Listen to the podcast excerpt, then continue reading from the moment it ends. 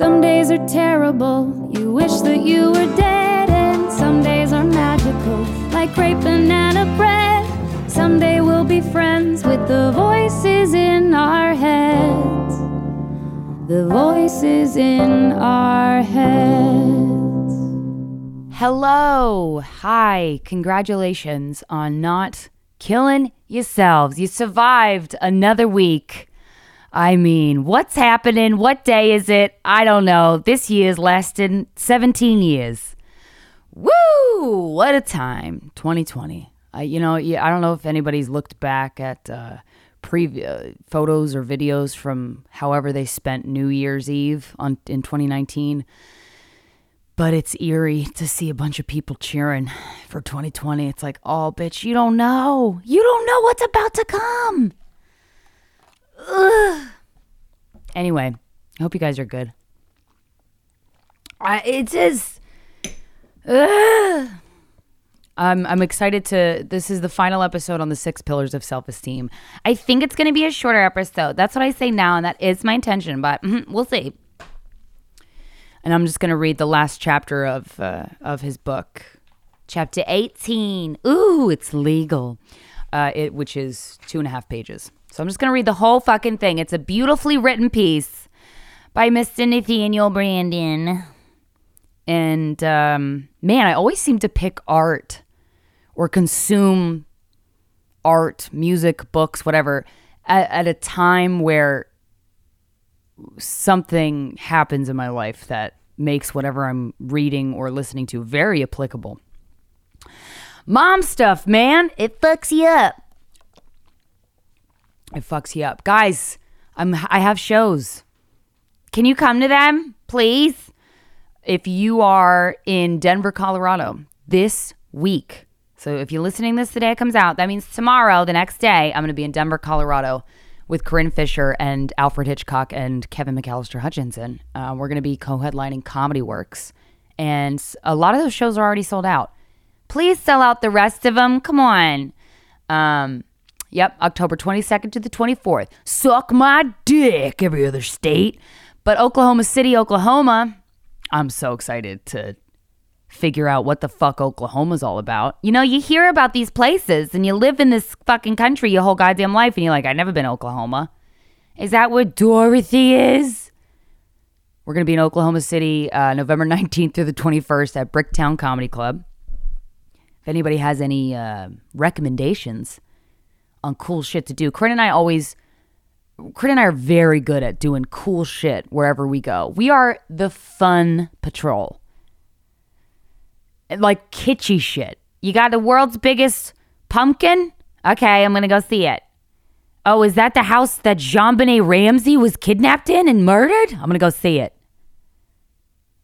One time, oh man, I like I I mean, you know, I like kitschy stuff. I like weird stuff. I like silly stuff, and I like dark stuff because your girl's seen some shit in her days, so she does have a liking towards the dark side. I wouldn't say so much a liking as a fascination, but I've been to a lot of the high schools that shootings have happened at, or a lot of the schools. Just if I'm in the town, I don't know why. Why do I do that? And you just you go there and you're like, oh fuck. Sandy Hook Elementary School. Remember that shooting? Oof. Who's ugh? Sorry, I brought that up. But I I we were in Sandy Hook, and and I remember seeing a sign for the town, and I was like, wait, is that the place where the shit? And I looked it up, and I was like, oh, it what? Oh, we're like a block away. Can we just go drive by it? And all my friends were like, yeah, that's like a fun excursion. That's gonna like make everybody like happier and like upbeat and like fun. Yeah, yeah, rah rah. But then the school was torn down, which that makes sense. That makes sense. I don't know why I have a fascination with the dark side. I mean, it must be a common theme. It's in like every movie. Anyway, Oklahoma City. And then Maryland, Baltimore, Maryland. Corinne and I are going to be co headlining Magooby's Joke House. The days after Thanksgiving, November 27th and the 28th. You know, I don't know if you're hanging out with your family this year. I have no idea what I'm doing. Everything is up in the air. Because let me tell you, the tensions in the Hutchinson house, they high they high, but we're figuring it out. We're learning, we're growing, we're not having as many panic attacks. Woo woo. So if you need to escape your family or come with your family, if you have a nice family like that, that's cool. What's that like? Um, yeah, Magooby's Joke House, November 27th and the 28th. And then, so this is not going in date order, but um, Donna Guerreros and I have a fucking crazy thing going here with this new New York stuff. And remember when I told you, like, I want to buy my whole apartment building and turn it into an immersive theater experience? I still want to do that. Um, but her and I just come up with these ideas for comedy shows, but also just fun shit to do. She said to me the other day, she's like, We're throwing all the parties for our inner child that we were never allowed to have. And I was like, That's very true, actually. That is what I'm doing. Yeah. Art therapy. Okay. No, but I'm telling you, man, we have some crazy shit planned. If you live in New York City or near New York City, we in the winter, we're doing this fucking event. Oh, I'm so excited. I got to stop pumping it up in case, uh, you know, I don't know. I gotta stop pump. I gotta stop pumping things up before I, you know, start the ball rolling on the process. Anyway, um, if you're in New York City on Halloween, that's a Saturday.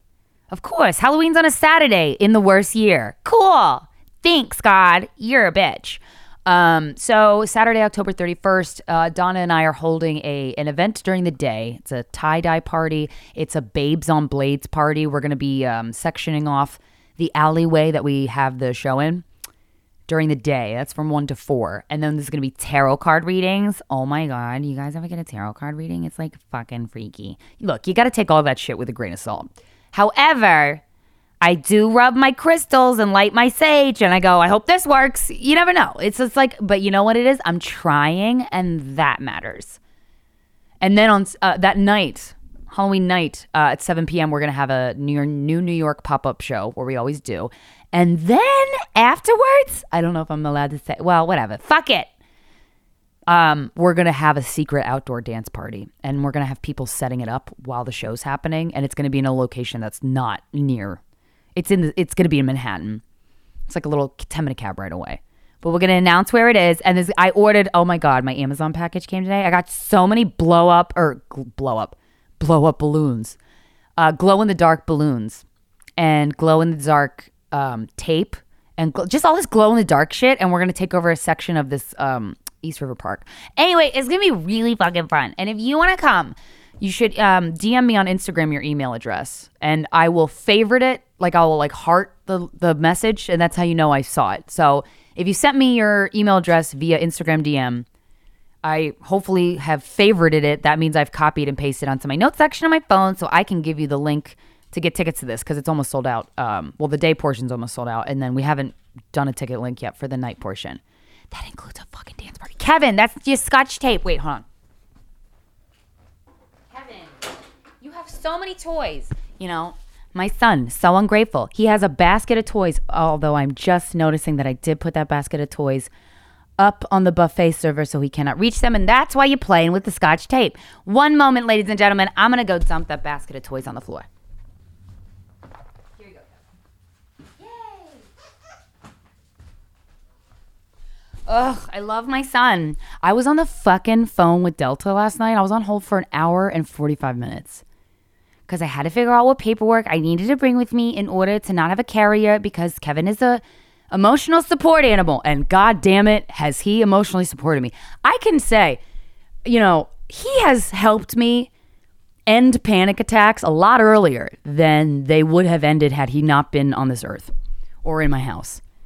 So he's. I used to be like, "Ugh, God, you put a vest on anything and you just bring it on a plane. And now I'm like, yeah, I gotta get a vest for my dog because um, I'm gonna cry if he's not on my lap, which is true. I'm going through a hard time. Hey, speaking of making a hundred million dollars and buying my apartment building and turning it into an immersive theater experience, um, I'm coming out with merch soon. I'm very excited. Um, Babes on Blades merch. I'm doing fanny packs and drawstring backpacks because there's this one drawstring backpack that I take while I'm rollerblading, but it's the material that it was made out of. It's old. It's only two years old, but it ripped because I just used it so much. But a drawstring backpack is the best to go rollerblading in because you can put a, a pair of sneakers that like kind of collapse or a pair of flip flops if you need shoes. Because one time I was rollerblading on the west side because I was like, I'm gonna spice it up. This was before I got Kevin, so I was just like walking around the city petting pigeons. Um, and then my friends were like, "You need to get a dog. Stop petting the pigeons." And I was like, "Mm, "That makes sense." Um, but I was rollerblading on the west side, and I had my drawstring backpack with flip flops, smoking a J, you know, and I rollerbladed past the Intrepid, which is a uh, navy ship, and I was like, "I want to go on that." And so I took my rollerblades off, put my uh, shoes that way in my backpack on my feet and carried my blades up to the Intrepid and was able to hang out and see the Intrepid and a freaking spaceship. Oh my God, so cool. Space is so cool. Anyway, that is all to say that this drawstring backpack was very near and dear to my heart. And then it broke, and I was like, fuck this. And I was like, Krystyna, you're a grown ass, independent woman, and you're gonna make your own drawstring backpack. Because I've had make merch on my to do list for like three years. And finally, I'm having the space to do it because I don't feel like I'm an octopus with each tentacle getting pulled violently in the opposite direction from the other one. So that's fun. So just heads up, I'm gonna come out with cool merch, and um, and I made pins. I don't know if anyone gives a shit about pins, but I'm gonna sell them specifically to accumulate hundred million dollars for my um my experimental theater uh, plan. So, okay, guys, you know what time it is?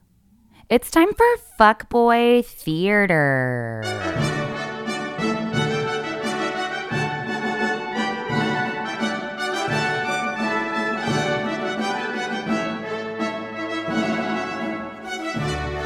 Okay, y'all. So I'm actually going to read something that somebody that we elected into the Senate has said. Because he's a fuck boy and he talks kind of like this. And his name is a girl's name. His name's Lindsey Graham. What the fuck man is named Lindsey? I mean, Lindsay is, I know many women named Lindsay. I know, the only man I know named Lindsay is Lindsey Graham. And boy, he ain't a ham. Well, he is a ham. He's a big, fat, fucking ham. He's actually not fat, but it doesn't matter. I don't like this guy. At first, I did like him, like years ago, because he would say stupid shit in a southern accent that was like, that was funny, you know? It wasn't racist or sex, but it was just like, just weird, stupid sayings. And he was kind of a smart ass. And I was like, ah, that guy, that guy's kind of fun. He doesn't talk like a robot. And then I realized, oh, you're just a piece of shit. Anyway, he's been in the Senate for way too long. And if you live in South Carolina and you're over the age of 18, and on November 3rd you don't vote, I'm going to come to your home in South Carolina. I'm going to knock on your door and you're going to be like, who is it? I'm like, Amazon delivery. And you're like, you just leave it. I'm like, no, I need your signature. And you're like, what? I didn't think I ordered anything. And then it's going to be me and I'm going to punch you in the taint. So, buy a cup.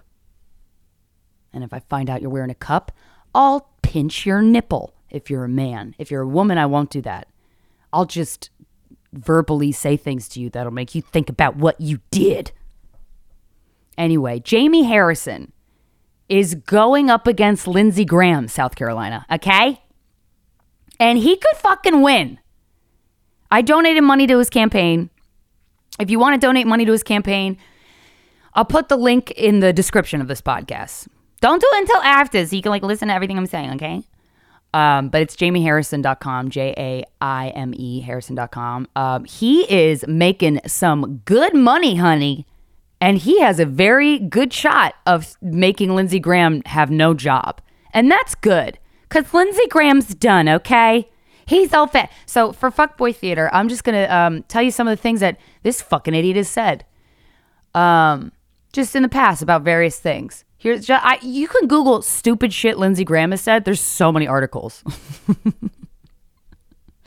Lindsay. Who names their son Lindsay? A mother who wanted a daughter, that's who.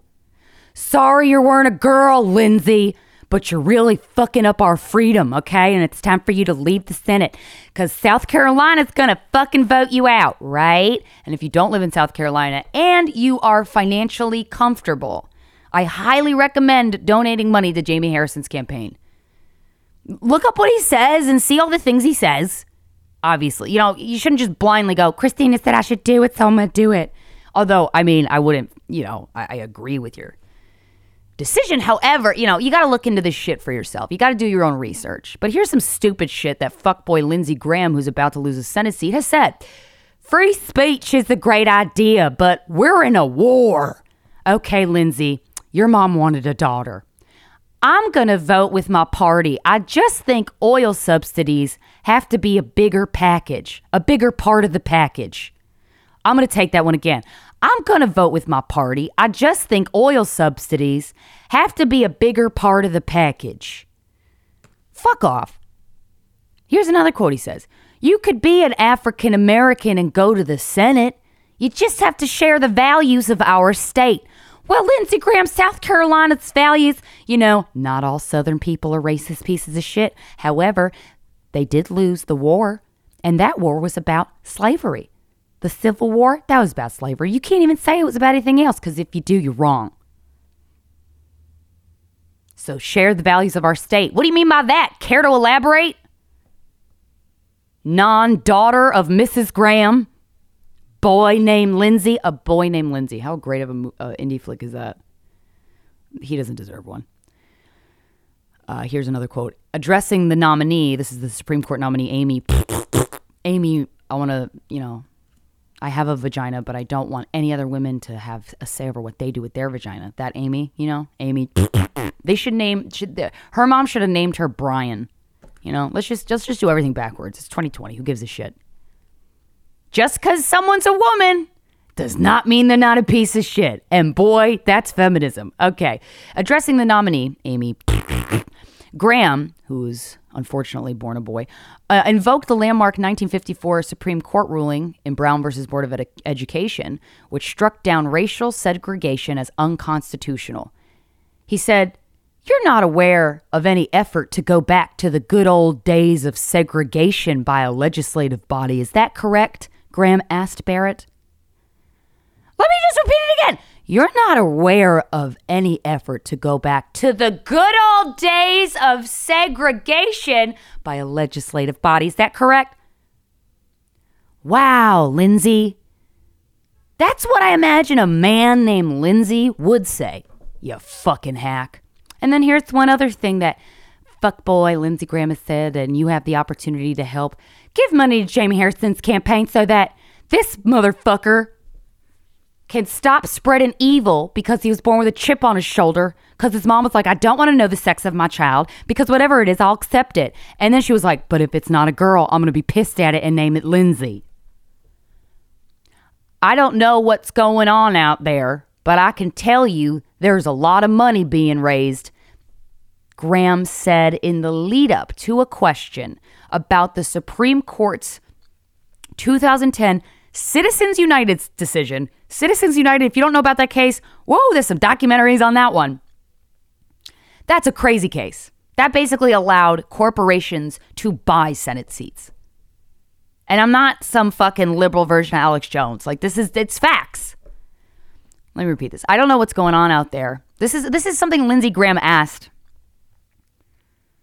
Amy, eh, eh, this was in the hearing to, to ask Amy questions. Amy, I hate, you know, that you have your own vagina and I can't say what you do with it. Barrett or whatever the fuck her stupid ass name is. So in this hearing where all these senators were asking Amy questions, this motherfucker starts trembling in his boots because he's realizing that Jaime Harrison is racing a lot more money than him and maybe he's going to win.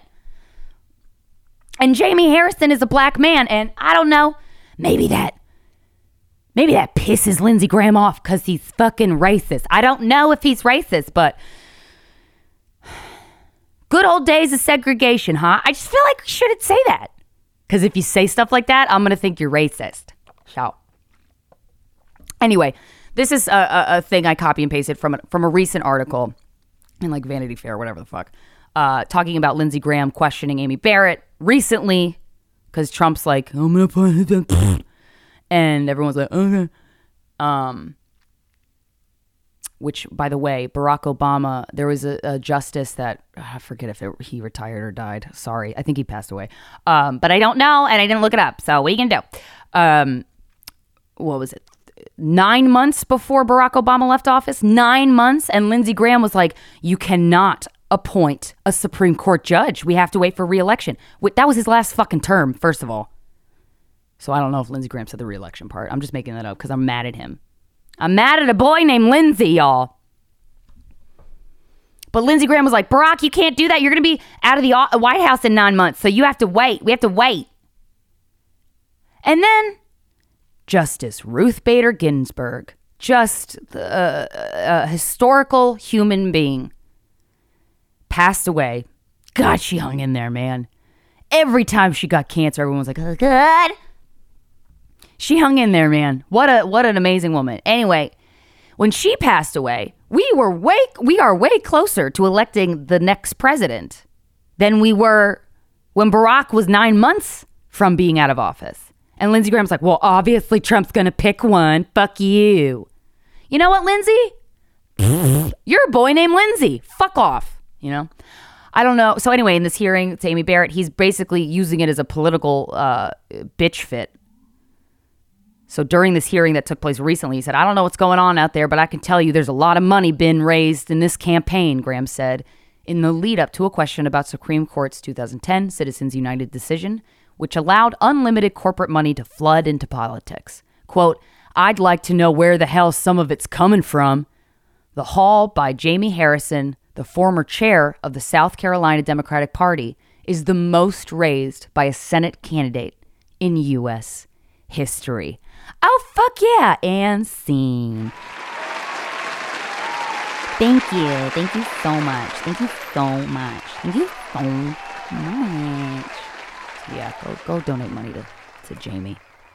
You know, there's a name that could go to either boy or girl. Jaime. Lindsay, that's a girl name. Oh, here's a fun one because I, I was gonna ask last week for weird celebrity sex stories, like if you've had sex with a celebrity or know somebody who was, because I talked about Leonardo DiCaprio two weeks ago, and then someone DM me about their good friend had sex with him, and uh, oh, he had his headphones on, and his driver was the one who fetched her. And it was just weird. It was weird. And, you know, it's not to single Leonardo DiCaprio. I cannot imagine what being that famous could do to a human being Certainly not going to make y'all nice and sweet inside, I'd imagine, and vulnerable.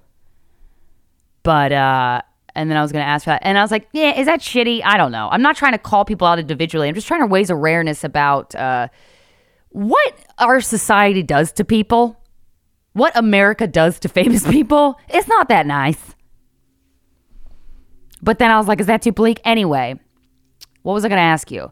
Oh, if you're a, if you if you're a guy with a girl name, can you just email me if you want to talk about it, uh, or give me a little excerpt of how your life has been. I don't know. I'm I'm trying to think of what other girl name like names that are ninety nine point nine nine nine percent used for a person born with a vagina. Lindsay, a guy named Lindsay. A guy, a boy, a boy named Lindsay. That's the, gonna be the goddamn title of this episode. I'm gonna write that down so I don't fucking forget it. A boy named Lindsay. okay, so I was rollerblading the other day, and oh, it was so much fun. It was so much fun. I love rollerblading, guys. Can you fucking wear knee pads and and and elbow pads and a helmet, please, for the love of Christ? Just a, a girl can't come to our Denver show because she broke her leg on her skates. Now look, I'm not saying that she was influenced by me. I'm just I'm just gonna assume that she. I don't know. I'm just trying to set a good example, and I've been rollerblading, you know, pretty consistently for the last five years. And I and I oh my god, this summer I just rollerbladed so much so that I never when I first started I used all the pads, and now I don't. But you know what? If it's gonna change, you know, you sending me a picture, your fucking X-ray. We're goddamn. We're just wear pads, okay? Oh, you're gonna look like such a loser. You're gonna fall and not break your leg. What a fucking pussy. What are you, a boy named Lindsay? Anyway, um, there's this pat. There's this part. This is section on the East River uh, rollerblading path, or my I call it the rollerblading path. It's a path. It's a pathway on the east side of New York City, and there's a part that's really, really narrow that you could barely fit two people. That's where I always I make sure like if I have to take my mask down below my nose to just get some breaths because when I'm rollerblading really fast, it's like, and then all of a sudden you inhale the mask and you're choking and you're like, eh, this is what ducks feel like in the ocean. Um, but but uh, there's a very tiny section um, by this, like across the street from this power plant, and you're right up against the highway, the the FDR highway, and it is a highway. And sometimes it's traffic, but you know when I'm when I'm rollerblading south I'm facing the cars are coming towards me, right? So when I and I rollerblade back, the cars are like beh- coming from behind me. Just like I like to do the sex. What's that like? It's been a long time. Um, and that little tiny section, um, when there's no one around, I don't know why I have to wait till there's no one around. I'm just like embarrassed, okay? Uh, I wave very enthusiastically to the cars. And when there's traffic and the cars are stuck and there's no one around, like there's no one jogging behind me or in front of me, because one time I did it and there's somebody in front of me coming towards me and they thought I was waving to them and they got creeped out and they turned around and I was like, all right, I'm a girl. What am I going to do to you? Emotionally manipulate you? Oh, okay, boo hoo. What's the worst I can do to you, dude? I'm a girl. I could tell you, you really remind me of your father. I don't know, but I real I love waving very enthusiastically. Oh, Kevin. Oh God, that my neighbors. I think they're killing their dog. Kevin, no, can you not? I'm about to tell a story about how I'm waving at people. My neighbors. It really feels like they step on their dog when they bring it out in the hallway, and every time I go out, I'm like, I'm gonna go out there and say something. They're always out the door.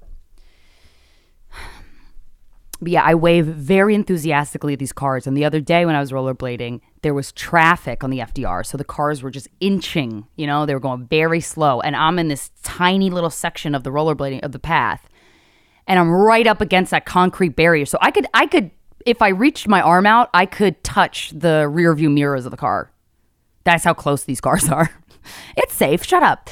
But I, I, I was just waving like I was just a kid at, at Disney on a par- I was waving as if it was a parade that was just me. And my heart filled with so much joy that I got out of that pa- and I just felt so good. And then there was um, a construction crew working on this power plant like the other some part of the water filtration. I'm not going to pretend I know what it means but some water cleaning shit that was right up against the path.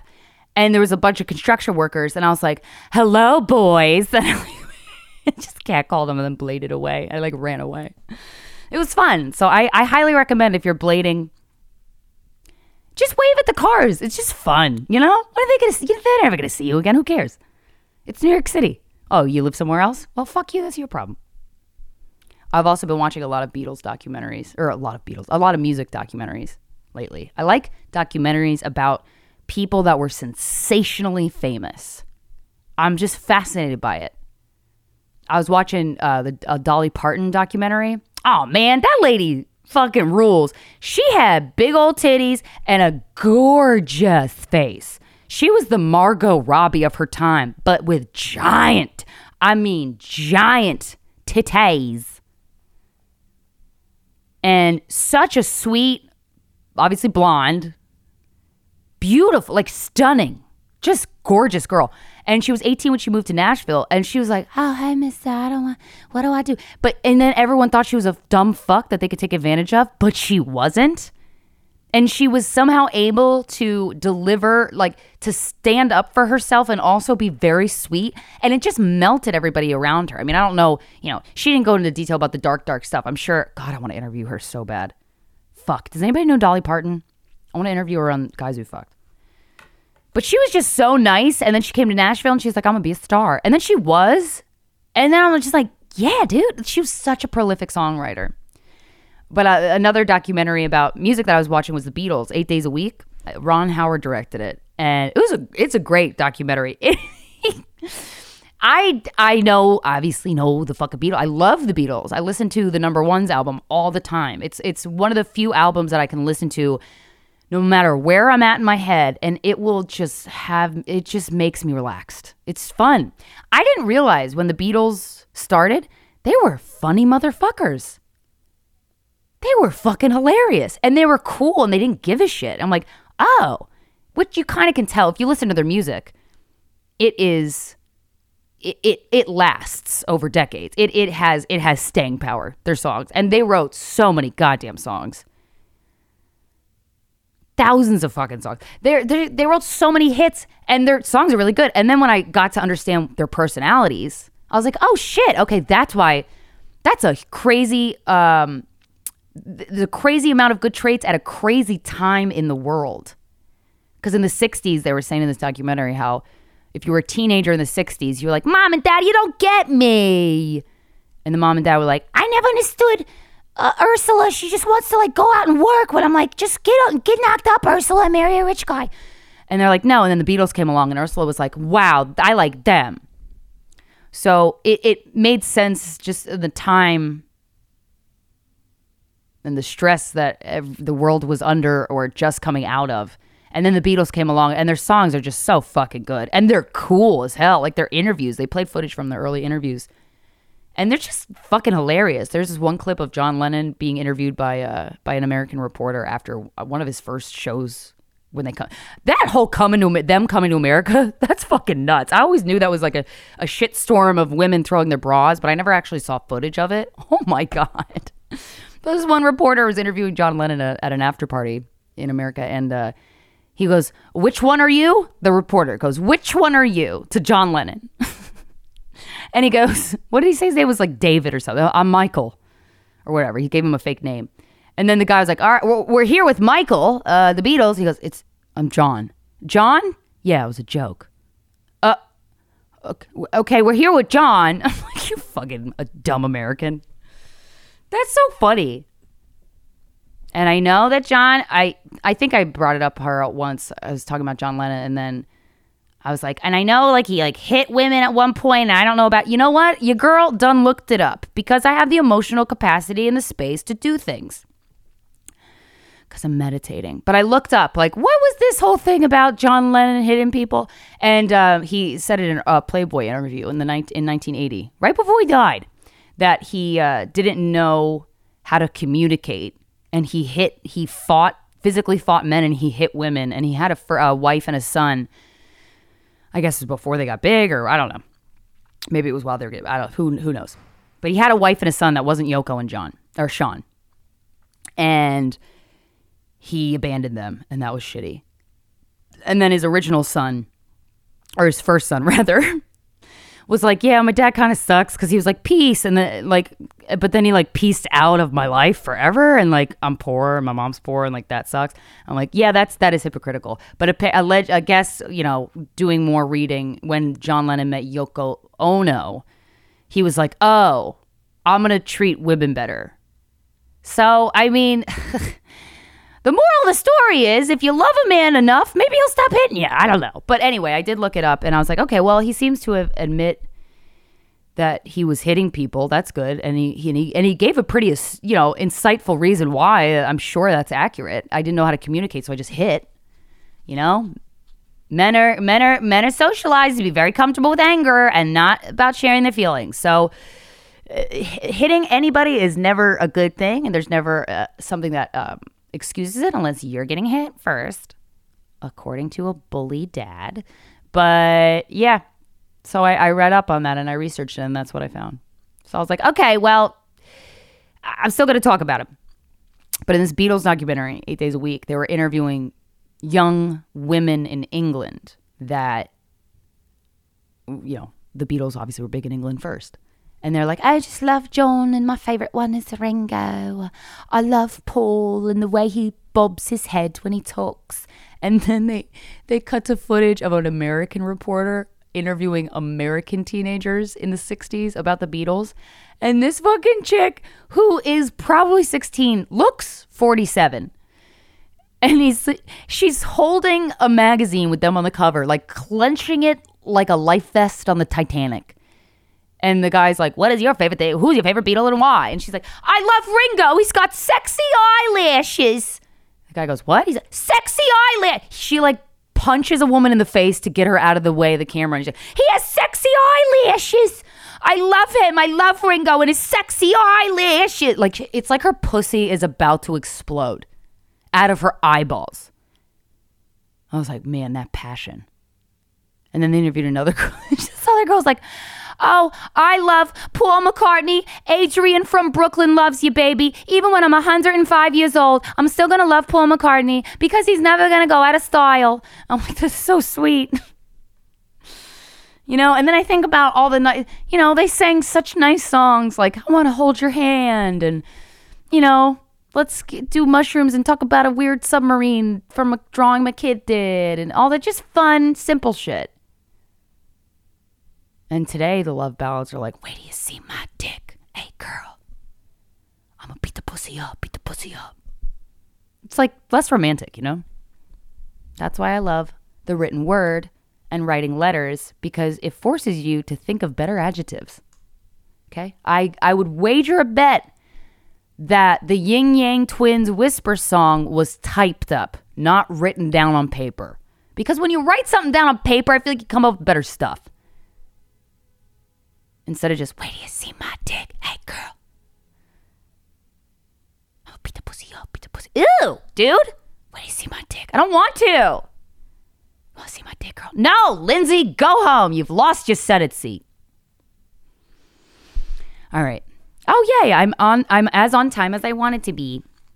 Uh, I'm going to read the final uh, three, two and a half pages of Nathaniel Branden's The Six Pillars of Self Esteem. It's chapter 18, and the title of the chapter is Conclusion the seventh pillar of self-esteem. And like i said earlier uh, I, it's so f- interesting. All doing this book i've read this book a couple times before but doing a deep dive you know on a microphone it makes you look at the words a little longer and then come up with other thoughts and I am going through a whoo, what a time right now that I'm going through um, with my mother, and it's uh, triggering is just feels like a lighter word than what it actually. It just feel what if there's a worse word that a more powerful feeling than being psychologically triggered. That's how I that's how I've been feeling lately.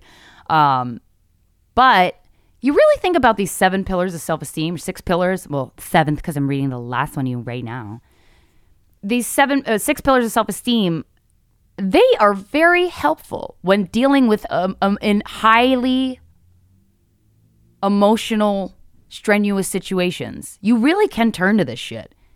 Even if you're being psychologically triggered, I, I gotta say, because I'm doing this deep dive with you guys on this podcast, I'm like, thank God I'm doing this now at this time because I need this shit.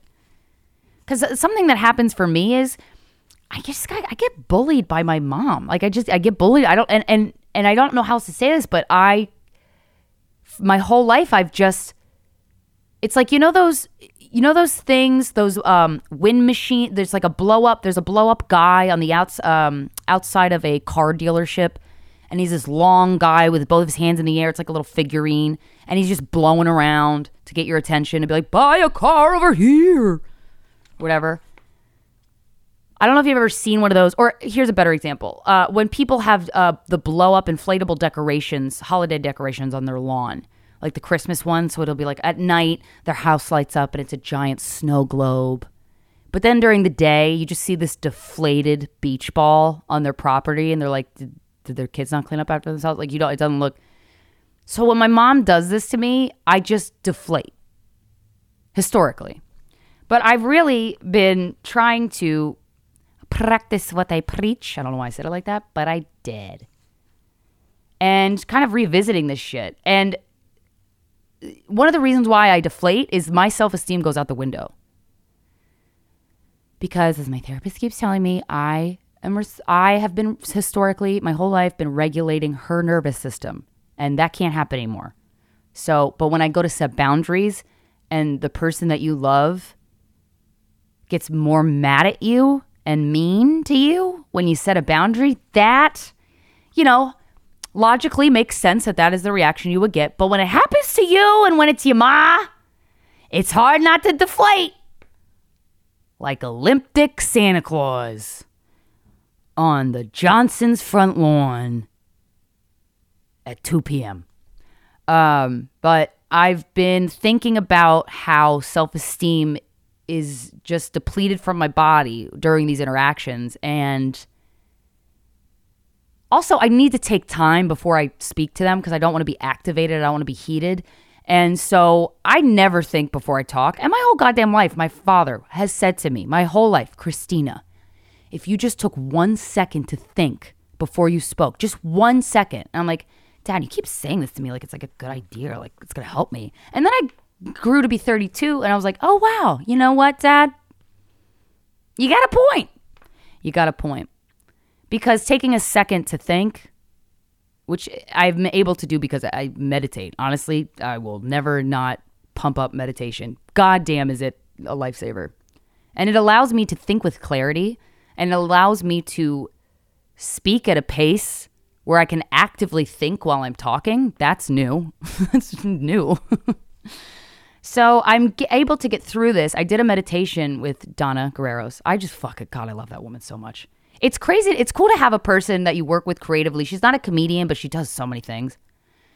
She's actually a nurse for cancer patients with COVID. Do you know that? That's her full time job, and she has eight other jobs that she's so good at and passionate about. This this woman's on fire. I fucking love this woman. But she did um, a meditation with me because she does these new moon ceremonies, and I I uh, participated in every single one. They've been so helpful. It's a lot, uh, you know. It's an hour of just really thinking and meditating and and use. It's just it's fucking great. Hopefully, she she'll, she'll probably open them up for people to sign up for one day. Um, they're really amazing. But anyway, I couldn't make the last moon ceremony because uh, I had a show or whatever. So she goes, "Oh, you know, I um, I wrote the meditation for the new moon is in Libra, I think she said." And uh, as I was hugging my crystals and lighting my sage and going, "Is this doing anything?" I'm just gonna say it does. I think it does. Um, and she's like, I did an, an anger meditation, and I think you could really benefit from that. I'm like, oh, that sounds nice. And she's like, text me after your show, and if you know, I don't, I'm not going to go to bed until midnight. I'll, I'll do the, I'll walk you through the meditation. She's so good at writing these meditations. And I was like, yes, please. And I came back to my apartment uh, Monday, or no, Sunday, after a show thing I did. And I was just, you know, so consumed with this because my mom had threatened to, threatened, I don't know if that's the word, but she's like, I'm going to come down there and see you after I've been, in, the boundary that I've been putting up is I want to FaceTime with you. I don't want to see you in person yet. I'm too activated. I don't want to see you in person. I've been on airplanes. You're uh, uh, in a, in the category. You check all the boxes that if you get COVID, it's not going to go well. I don't want to see you for that reason, but I also don't want to see you because I don't want to see you right now. Because historically, I would just run, drop everything I'm doing, and run. The second they go, "Excuse me, Krystyna," I'm like, "Wait, you drop something? You need tissue? You want me to wipe your ass?" It's it's crazy. fucking have Stockholm syndrome, um, or a form of it. Anyway, um, I did this anger meditation with her. And before we did the meditation, she I just vented to her having friends in your life. I cannot stress this enough. It's the key to a good life. Having friends who inspire you, who hold hold space for you, which is a term I've heard used a lot, but I I, I that is exactly what Dee did for me the other night. She held space for me. I don't know how else to put it. Like and I cried, I vented, I I formulated thoughts that had been kind of brewing and not fully formed in my head for a long time because I've been ruminating on this shit forever. I'm like, ugh, that's why I've been rollerblading a lot because I forget about everything when I rollerblade. Um, and I was just crying, man. And just, just crying. But I, while I was crying, I was like, you know what? It's to be okay because I'm in charge of my own goddamn destiny. And it's okay that a person, you know, reacts negatively when you put up a boundary. I've, I've read, people have warned me that that's to happen. And, you know, I have a friend that was close, so close to me, over 15 year, you know, closeness with this one friend that is no longer my friend.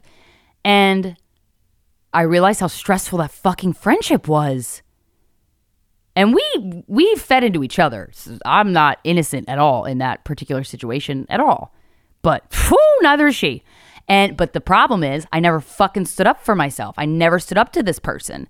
And so I kind of created a monster. I'm not blaming myself, but I kind of created this monster where I never set boundaries. And then all of a sudden I'm being told by this friend that I don't talk to anymore, uh, you know, you don't get back to me, you know, all the all these critiques. And for whatever it just triggered me. It just it, it triggered this friend particularly triggered me the exact way my mom does.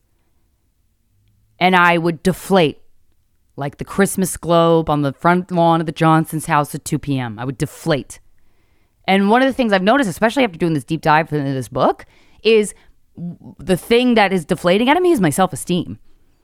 So you got, and it's practice, man. So this chapter, this final chapter that I'm going to read, just it, God, it relates to so everything that's going on in my head lately, and I think you'll really like it. So I'm just going to read it, and uh, we'll sign off, guys. Okay? Don't kill yourselves. You're doing great. Life's hard, but you can find peace. Okay? Chapter 18. Early in this book, I said the need for self esteem is a summons to the hero within us. Although what this means is threaded through our entire discussion, let us make it fully explicit. Yeah, let's.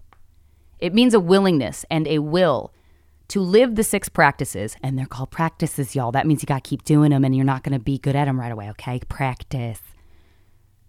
To live the six practices when to do so may not be easy.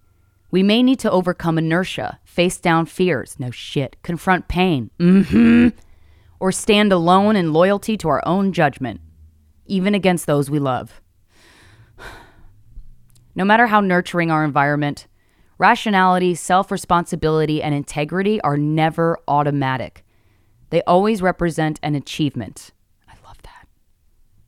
I love that. This shit takes work, guys. We are free to think or to avoid thinking, free to expand consciousness or to contract it, free to move towards reality or to withdraw from it. The six pillars all entail choice. Living consciously requires an effort. Generating and sustaining awareness is work, and he italicized that for good reason. Every time we choose to raise the level of our consciousness, we act against inertia. That's fun. It's like one of those indoor skydiving places. We pit ourselves against entropy and the tendency of everything in the universe to run down towards chaos. In electing to think, we strive to create an island of order and clarity within ourselves. Hey, remember when I was talking about my boy Don Miguel Ruiz and his fucking amazing books? God, he has so many amazing books.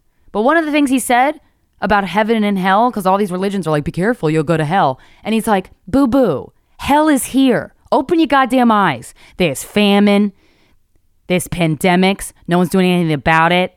There's a boy named Lindsey who's losing. That's more a little bit of heaven, actually, unless you're Lindsey. Um, hell already exists, baby. It's on earth. But he said, and Don Miguel Ruiz said this in the Four Agreements you can find heaven in your mind. Motherfucker, I don't care what, I don't care if you hate religion, you love religion, you, I don't give a shit what your fucking uh, relationship to religion is. I have zero relationship to religion. But boy, do I want to find heaven in my head. And it's possible, okay? The first enemy of self esteem we may need to overcome is laziness, which may be the name we give to the forces of inertia and entropy as they manifest psychologically. Laziness is not a term we ordinarily encounter in books on psychology, and yet, in, is anyone unaware that sometimes we fail ourselves for no reason other than the disinclination to generate the effort of an appropriate response? I mean, yeah, but life's stressful, Nathania. Get off my back. Sometimes, of course, laziness is abetted by fatigue, but not necessarily. Sometimes we are just lazy, meaning we do not challenge inertia. We do not choose to awaken.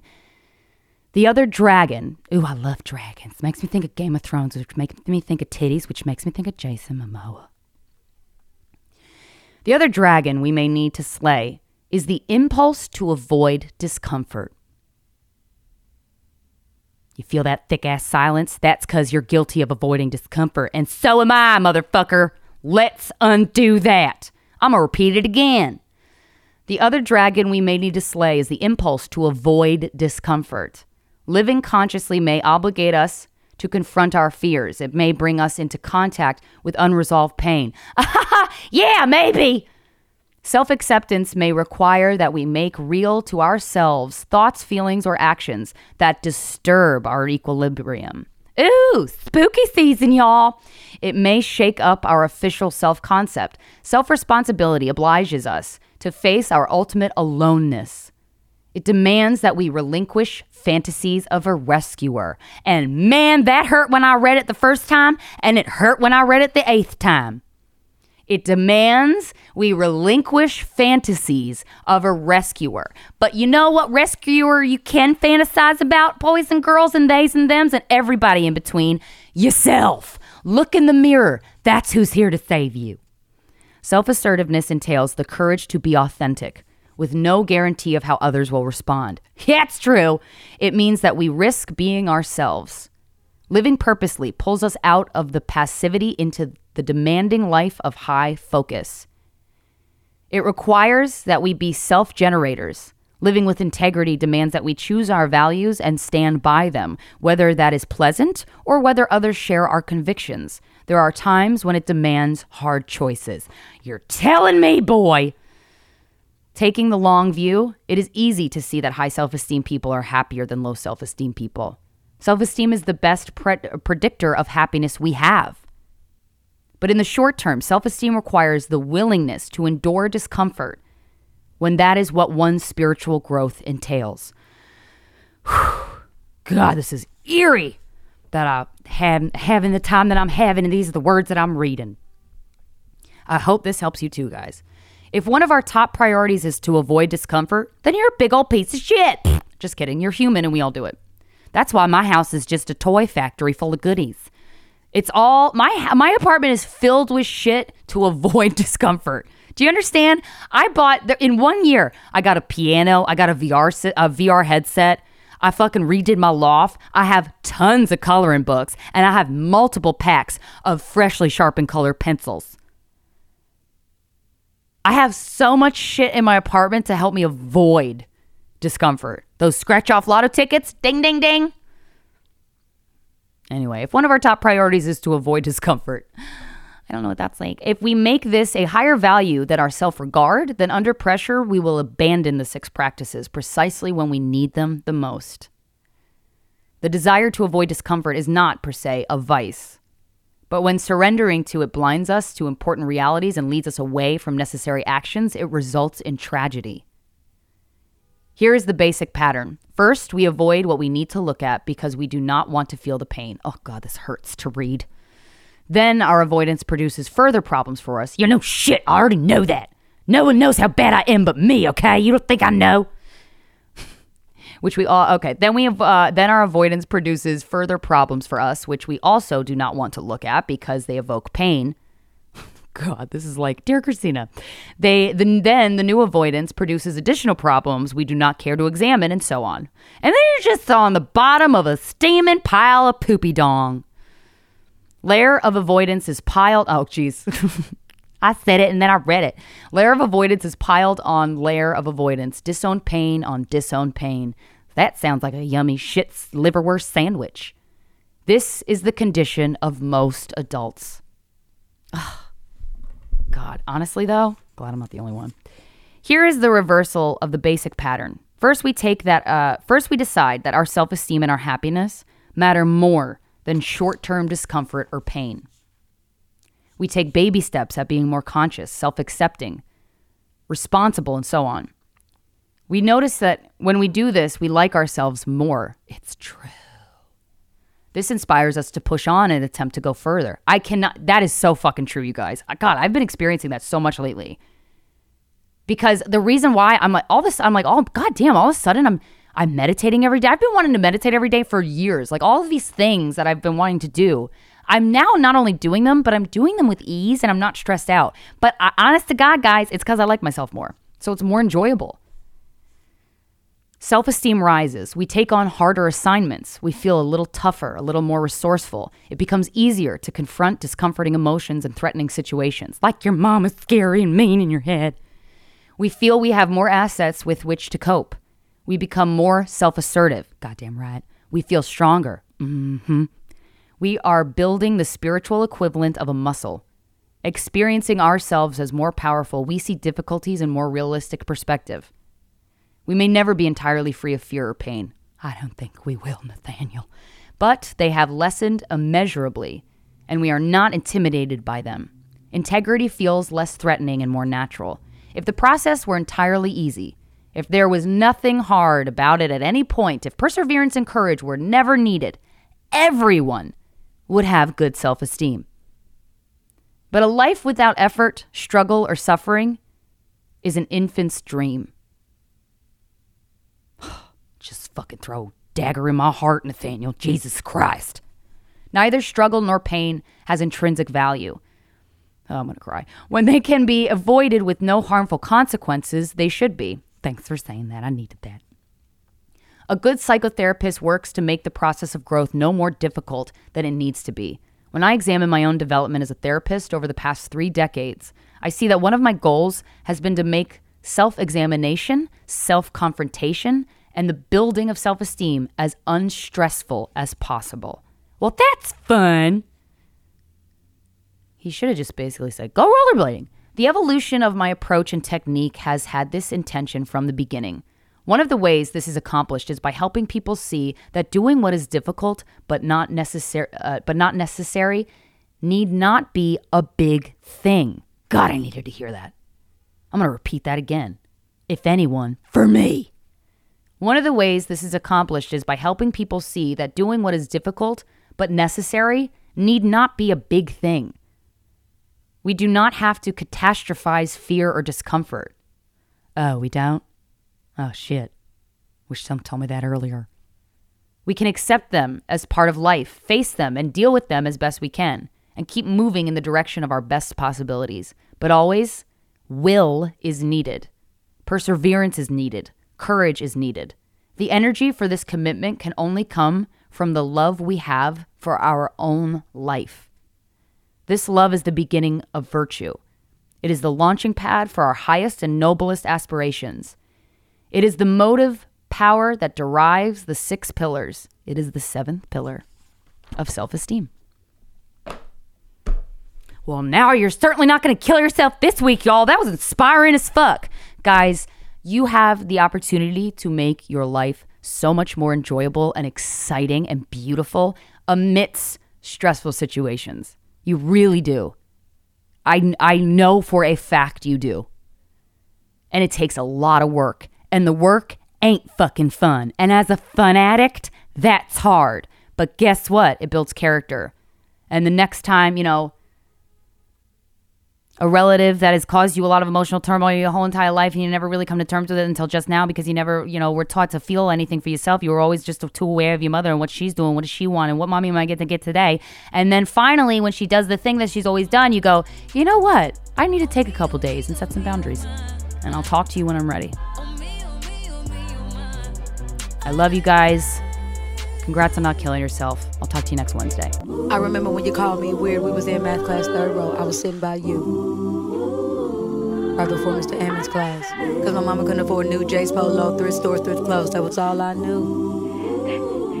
Do you remember? Uh, I remember when you laughed when I cut my perm off and you rated me a six. I was like, damn. But even back then, with the tears in my eyes, I always knew I was the shit. I like